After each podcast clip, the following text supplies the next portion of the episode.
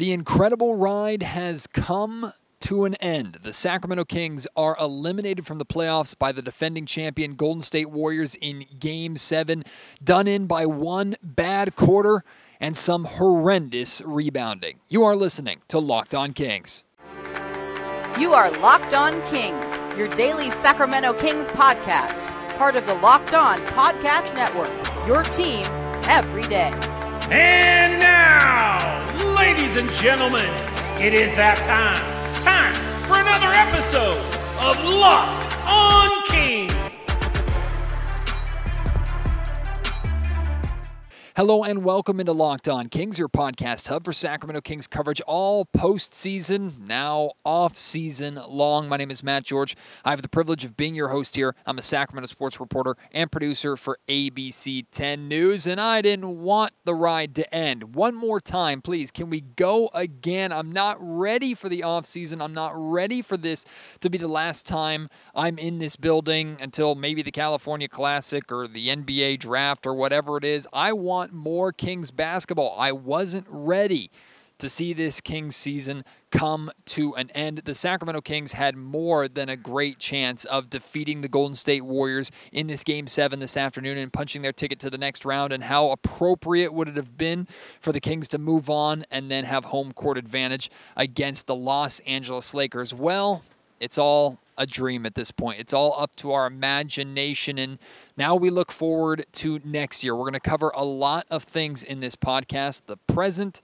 the future. Uh, of course, I have some thank yous to give out as well. Uh, but really, we got to talk about what happened in this game specifically and how the Sacramento Kings ended up losing to the Golden State Warriors 120 to 100. It's sickening that technically you could classify this as a blowout, that the Sacramento Kings remain winless in the SAC era in game sevens. Uh, of course, losing on your home floor again is really tough to say that the Warriors blew the Kings out. Just doesn't feel right.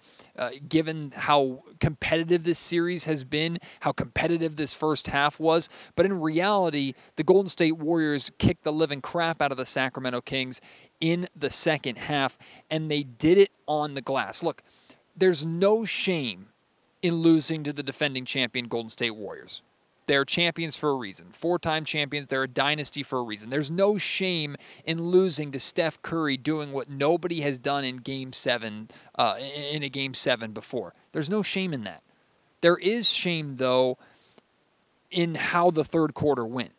There's shame in losing because you completely fell apart uh, on, on the glass. There's shame in struggling to, to, to not just hit shots all series, but struggling in the second half shooting wise and, and, and going away from what is normally the success of the Sacramento Kings, uh, getting to the paint, spraying for open threes or outside shots. Even if those shots aren't falling, you can live with the Kings missing good looks. It's hard to live with the Kings missing bad looks, rushing, rushing and forcing shots on the offensive end of the floor, where it actually looked like the fatigue catched up to the Kings or caught up to the Kings more than it caught up to the Golden State Warriors, which is not what I expected in this game seven, given the pace that both these teams were playing at. And then to be abused the way the Sacramento Kings were on the glass. The Warriors had two offensive rebounds, two offensive rebounds at halftime. They had 13 offensive rebounds in the third quarter alone. That led to 11 second chance points.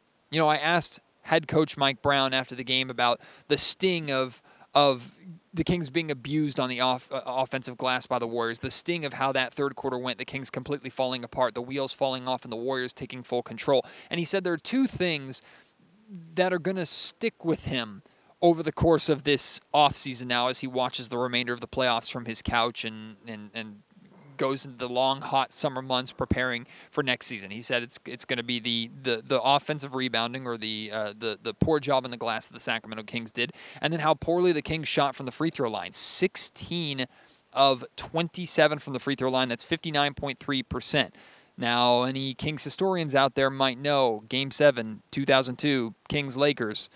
Free throw shooting didn't go so great in that game as well. However, that game, it was a little more difficult to swallow, not only because it was the Western Conference Finals, of course, but the fact that that game went into overtime and literally the Kings hit a couple more free throws and they win that game. That wasn't necessarily the case in this one. Like free throw shooting didn't do the Kings in, but certainly better free throw shooting, better rebounding. Mike Brown said that if the Kings did better in those two areas in this game, he thinks that they could have overcome the incredible Steph Curry performance and still had a chance to win. Instead, that third quarter was a complete collapse for the Sacramento Kings. Offensively, they weren't, weren't getting good shots. They looked tired. Uh, their shots were short. They were forced. They were rushed. They couldn't grab a rebound. They couldn't box anybody out, especially Kevon Looney, who I'm going to talk about in just a second.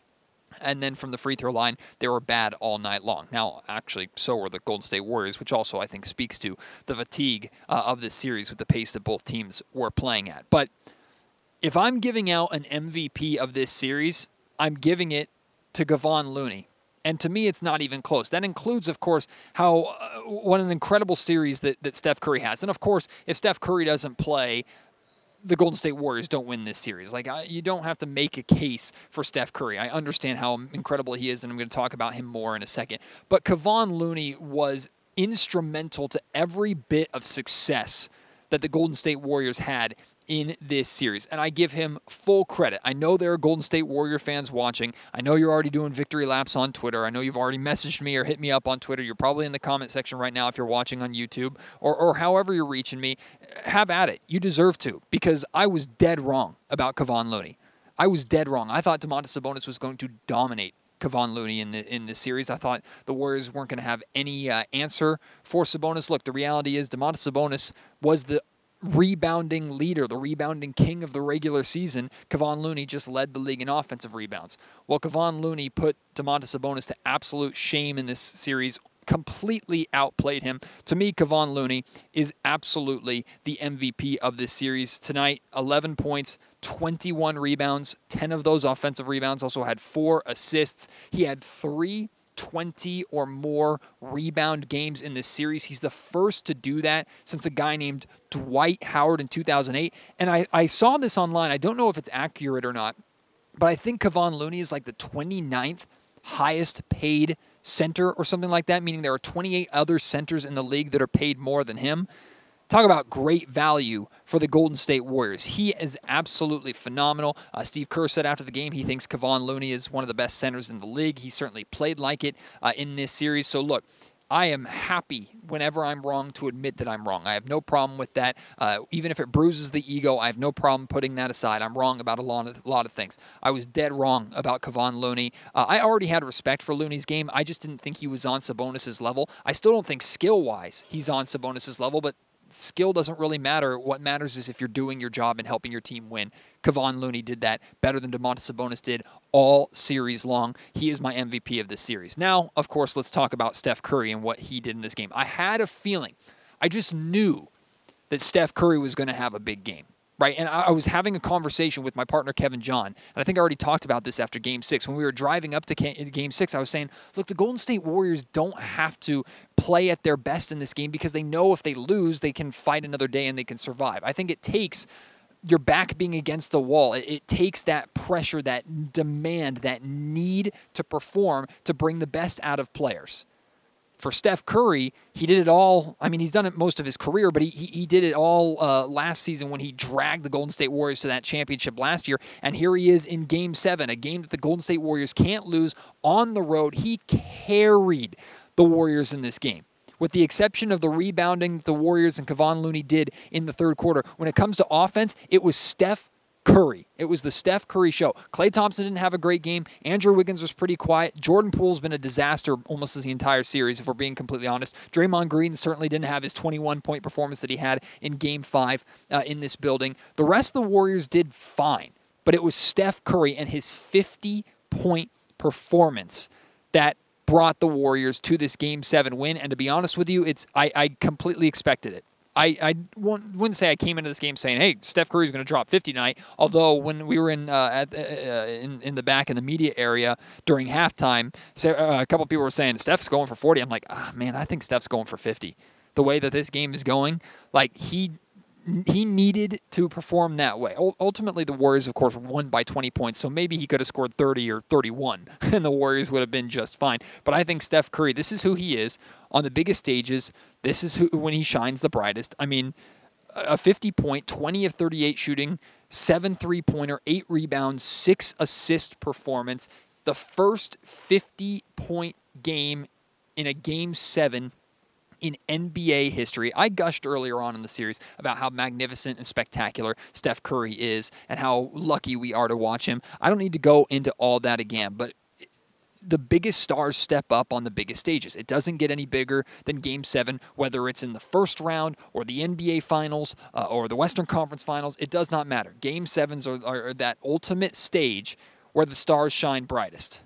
Now, I got to be careful here because I don't want this to sound like I'm dragging De'Aaron Fox. But you have Steph Curry scoring 50. You have De'Aaron Fox scoring 16. Fox had 16 points, shot 5 of 19 from the field, 6 assists, had 5 turnovers in this game. Full clarification De'Aaron Fox was not 100% healthy.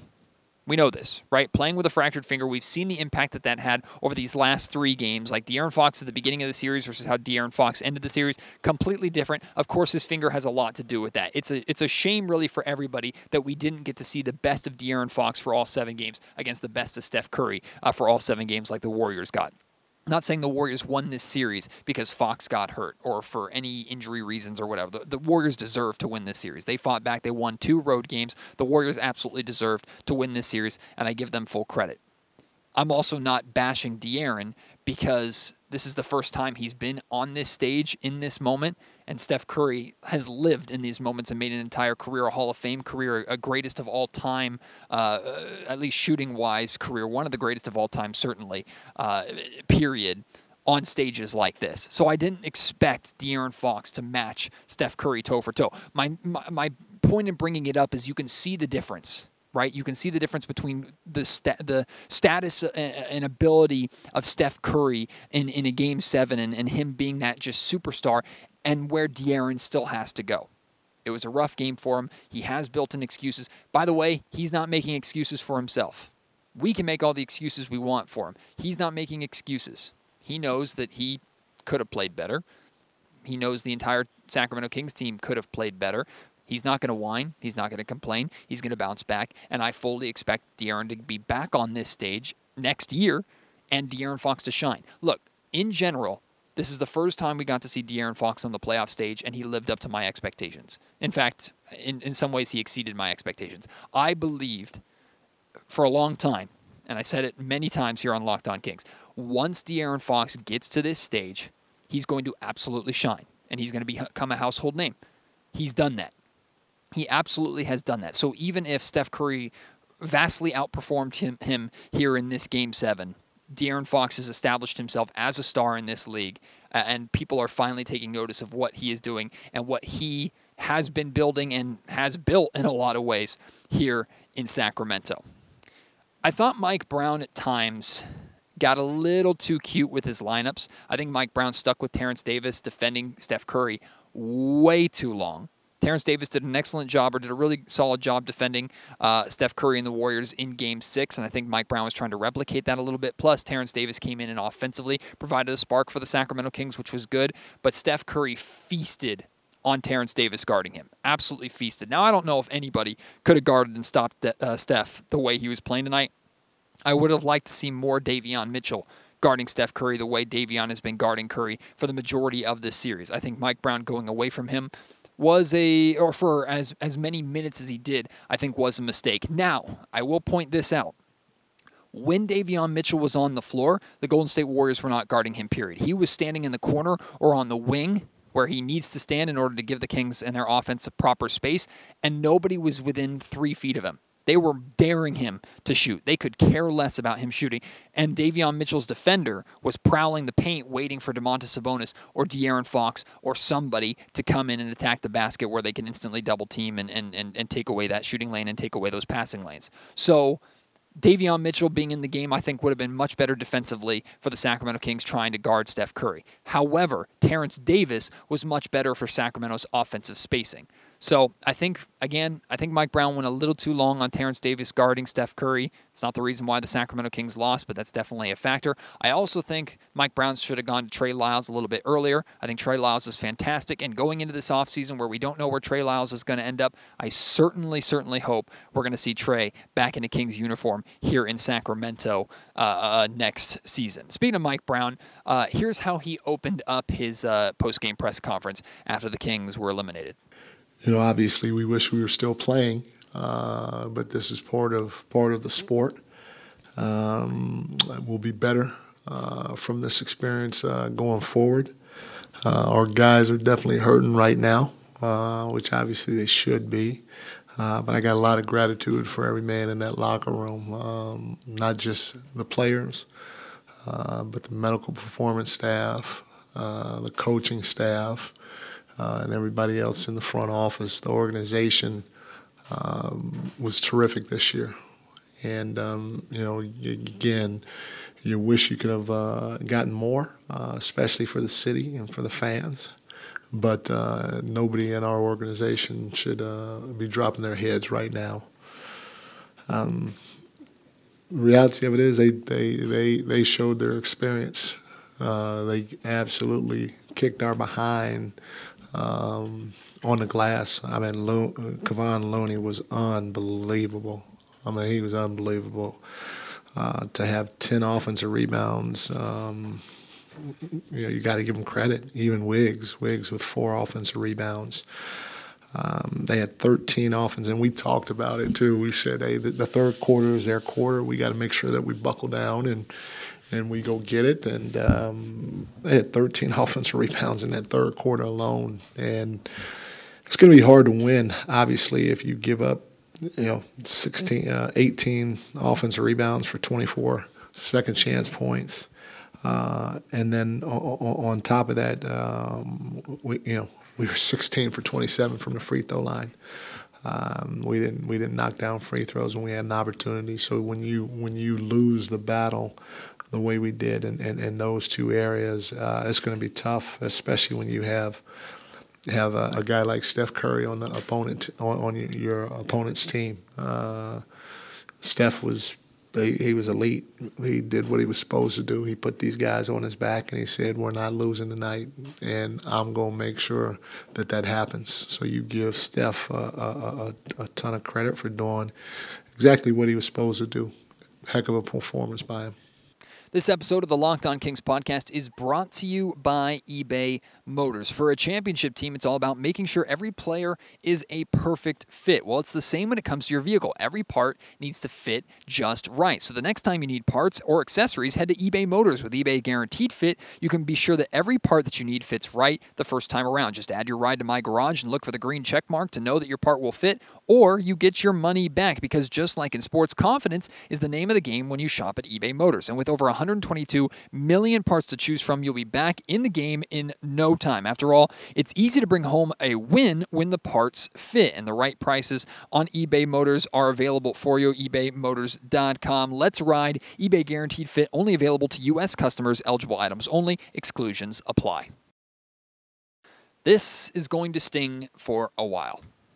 I think this is going to hang with the Sacramento Kings for probably the entire summer. This is going to sting for me. This is probably going to sting for you Kings fans. It's going to sting for the coaching staff. It's going to sting for the arena workers. It's going to sting for everybody. It's going to certainly sting for the front office in a lot of ways too. The Kings know they could have defeated the champs. The Kings know they could have moved on. The Kings know that they didn't play their best basketball for a good portion of this series, especially offensively. Now, I give them all the credit in the world for how they were able to step up defensively and play that better defense consistently in this series than they did at any point during the season. That was a pleasant surprise and something certainly to build off of. I don't know how much of that has to do with the physicality of the playoffs and how the Kings can defend uh, without as many foul calls being called against them, just because that's how the uh, uh, playoffs are officiated or not. I don't know if that was the factor. Either way, defensively, the Sacramento Kings played excellent in these playoffs, and that gives me a lot of optimism and hope for the future. Offensively, though, this Kings team was a major letdown in a lot of ways. This summer is going to sting knowing the Kings could go forward, but what matters is if you build upon it.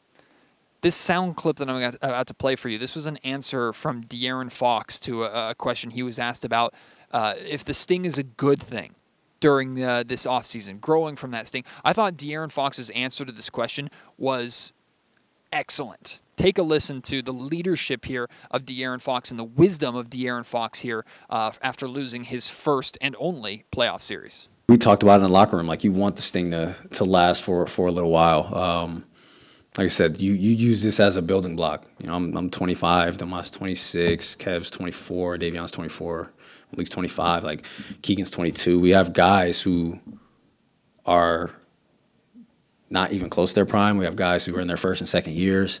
Um, we have guys who aren't even on their second contracts yet that are playing big minutes. Like we, as a team, have a ways to go, and you'd rather, yeah, we lost in seven games to defending champs. You'd rather have it that way than not make the playoffs. So, like I said, this is this is something that you want to be able to build off of, and we talked about it before. Um, some teams have had this, and then you fall off, or some teams have had this and they kept going up. So um, you you continue to go into the offseason, you work on what you need to work on, you come back together, and you you try to be better.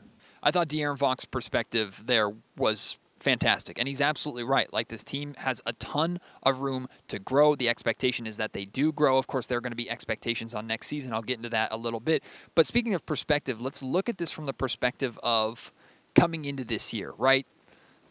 Considering the Sacramento Kings went from the longest playoff drought in NBA history to a 48 win season, a third seed, taking the defending champions to seven games. They played the Warriors 11 times this season. That's something that De'Aaron Fox pointed out in postgame. I didn't even cross my mind. Like the Kings and Warriors played 11 times this year because they're divisional rivals and they had a best of seven series. That's the most that you can play a team in a year. 11 times these two teams met. And I can guarantee you, in fact, I know for a fact because uh, Steve Kerr said it before the game, the Golden State Warriors damn sure respect the Sacramento Kings for how far, hard they fought uh, all season long and uh, how quickly they've turned things around. And De'Aaron's absolutely right. This team can grow, this team can build.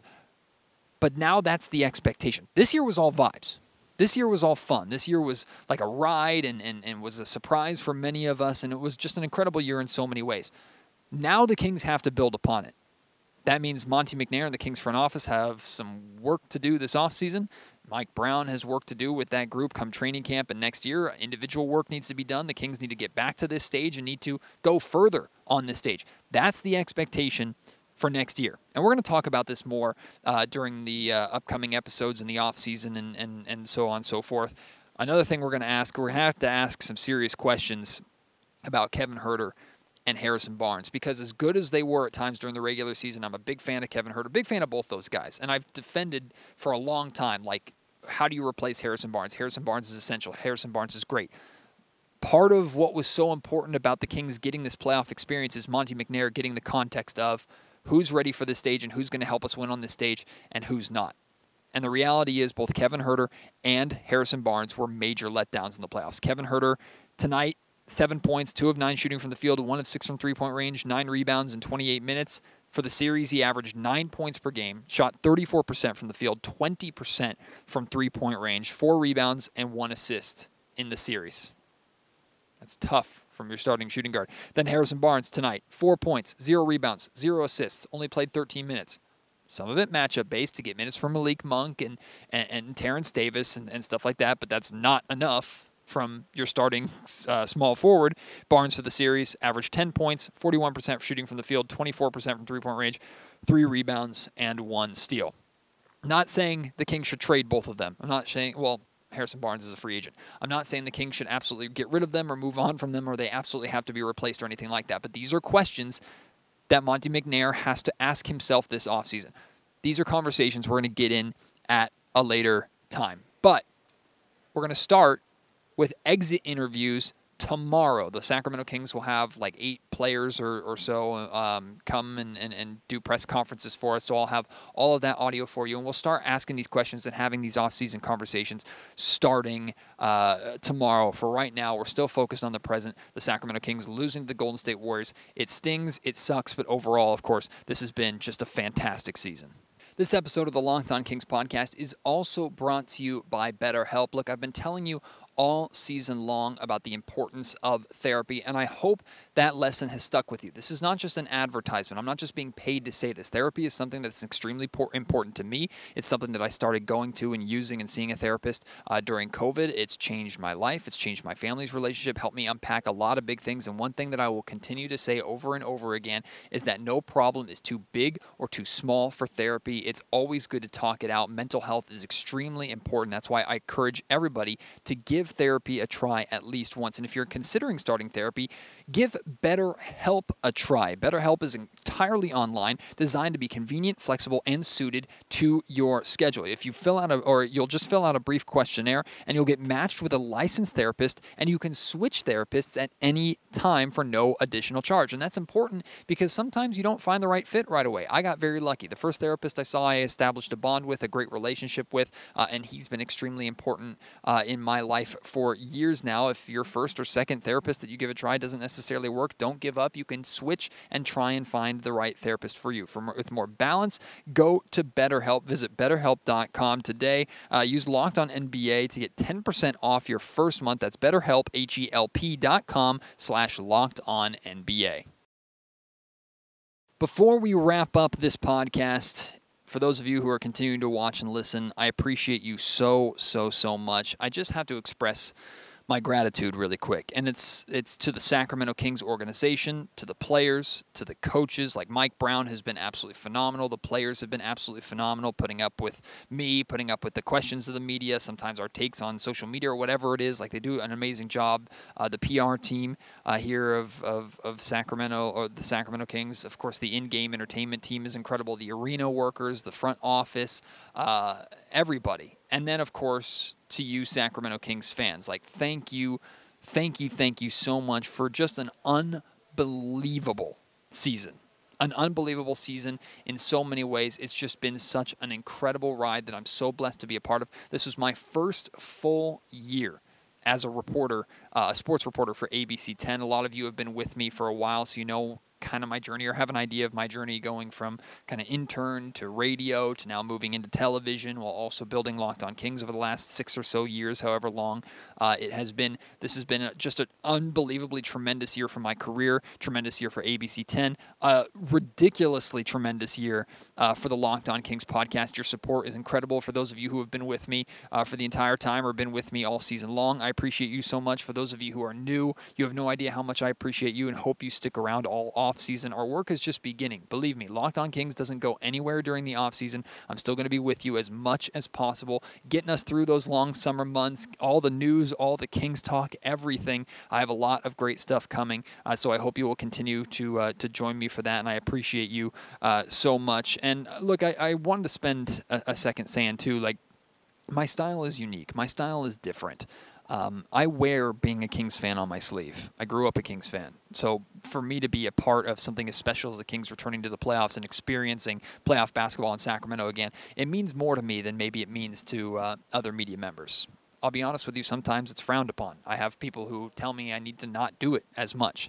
And it's a tight line sometimes, a very thin line to balance between professional media and being a fan. But it's me being a fan that's that's I think allowed me to connect with so many of you in such an amazing way. So while I understand the advice that I'm given and I and I hear that and I do take that to heart, um, I'm I'm proud of the work that I do. I'm proud of the approach that I have. I'm proud of talking smack to f- opposing fans on Twitter if, if I can, or um, bonding with fans in any kind of way, high fiving fans if I get the opportunity to do so, expressing the frustrations that I have with the team, expressing the joys that I have with the team. Hell, I was crying in Portland when the Sacramento Kings clinched the playoffs for the first time in almost 17 years. I'm right there with you. I'm proud of that. And I hope that's allowed you to somehow have a connection with me. I met so many of you, talked with so many of you, not just from Sacramento, from around the country, around the world. I'm so thankful for all of you. This has just been such an incredible, incredible year, uh, and I can't wait for next year, and I cannot wait uh, for this off season and whatever it, it, brings, just to continue to doing what I love uh, and, and and to do it for you to the best of my ability. So thank you, thank you, thank you so much. I'm not the one expressing, or the only one expressing gratitude. Sacramento Kings head coach Mike Brown uh, after the uh, uh, after the, the, the season ended. Uh, had nothing but amazing things to say about Kings fans, uh, and I thought you deserved to hear that too. I'm telling you, man, these are best fans in the NBA. They, they, are absolutely freaking phenomenal. And uh, I, I wouldn't want to be around any other fans with the way these guys are. You know, we, we owe them so much gratitude and appreciation that words can't even describe it. And you know, a lot of times you always say, "Hey, we're going to do this," you know, for ourselves. It's us in the locker room. But man, I, I mean, you, you, when you have fans like this, you want to include them in what you're playing for. You want to do something special for them because they absolutely deserve it with their passion and their energy that they bring, not just to the games, but when walking around town, pre-game, post-game. I, I I'm I'm touched by by our fans. They're they're, they're freaking phenomenal. Mike hit the nail on the head as he has all season long. He's been just unbelievably uh, wonderful to work with and to talk to and to interview all season. And I look forward to many years of covering Mike Brown and his Sacramento Kings uh, going forward. Again, thank you so much for your support. Thanks for an incredible season. Thanks for riding this dramatic playoff wave with me. Looking forward to longer uh, playoff rides come next year and to see how the Sacramento Kings can build upon this. Uh, have yourself a wonderful rest of the day. Again, I'll be back tomorrow tomorrow. Exit interviews, so we'll hear from a bunch of different Kings players for the final time this season. Uh, plus, we'll start talking about and having questions and conversations about what this offseason looks like and how the Sacramento Kings uh, improve and where they go from here.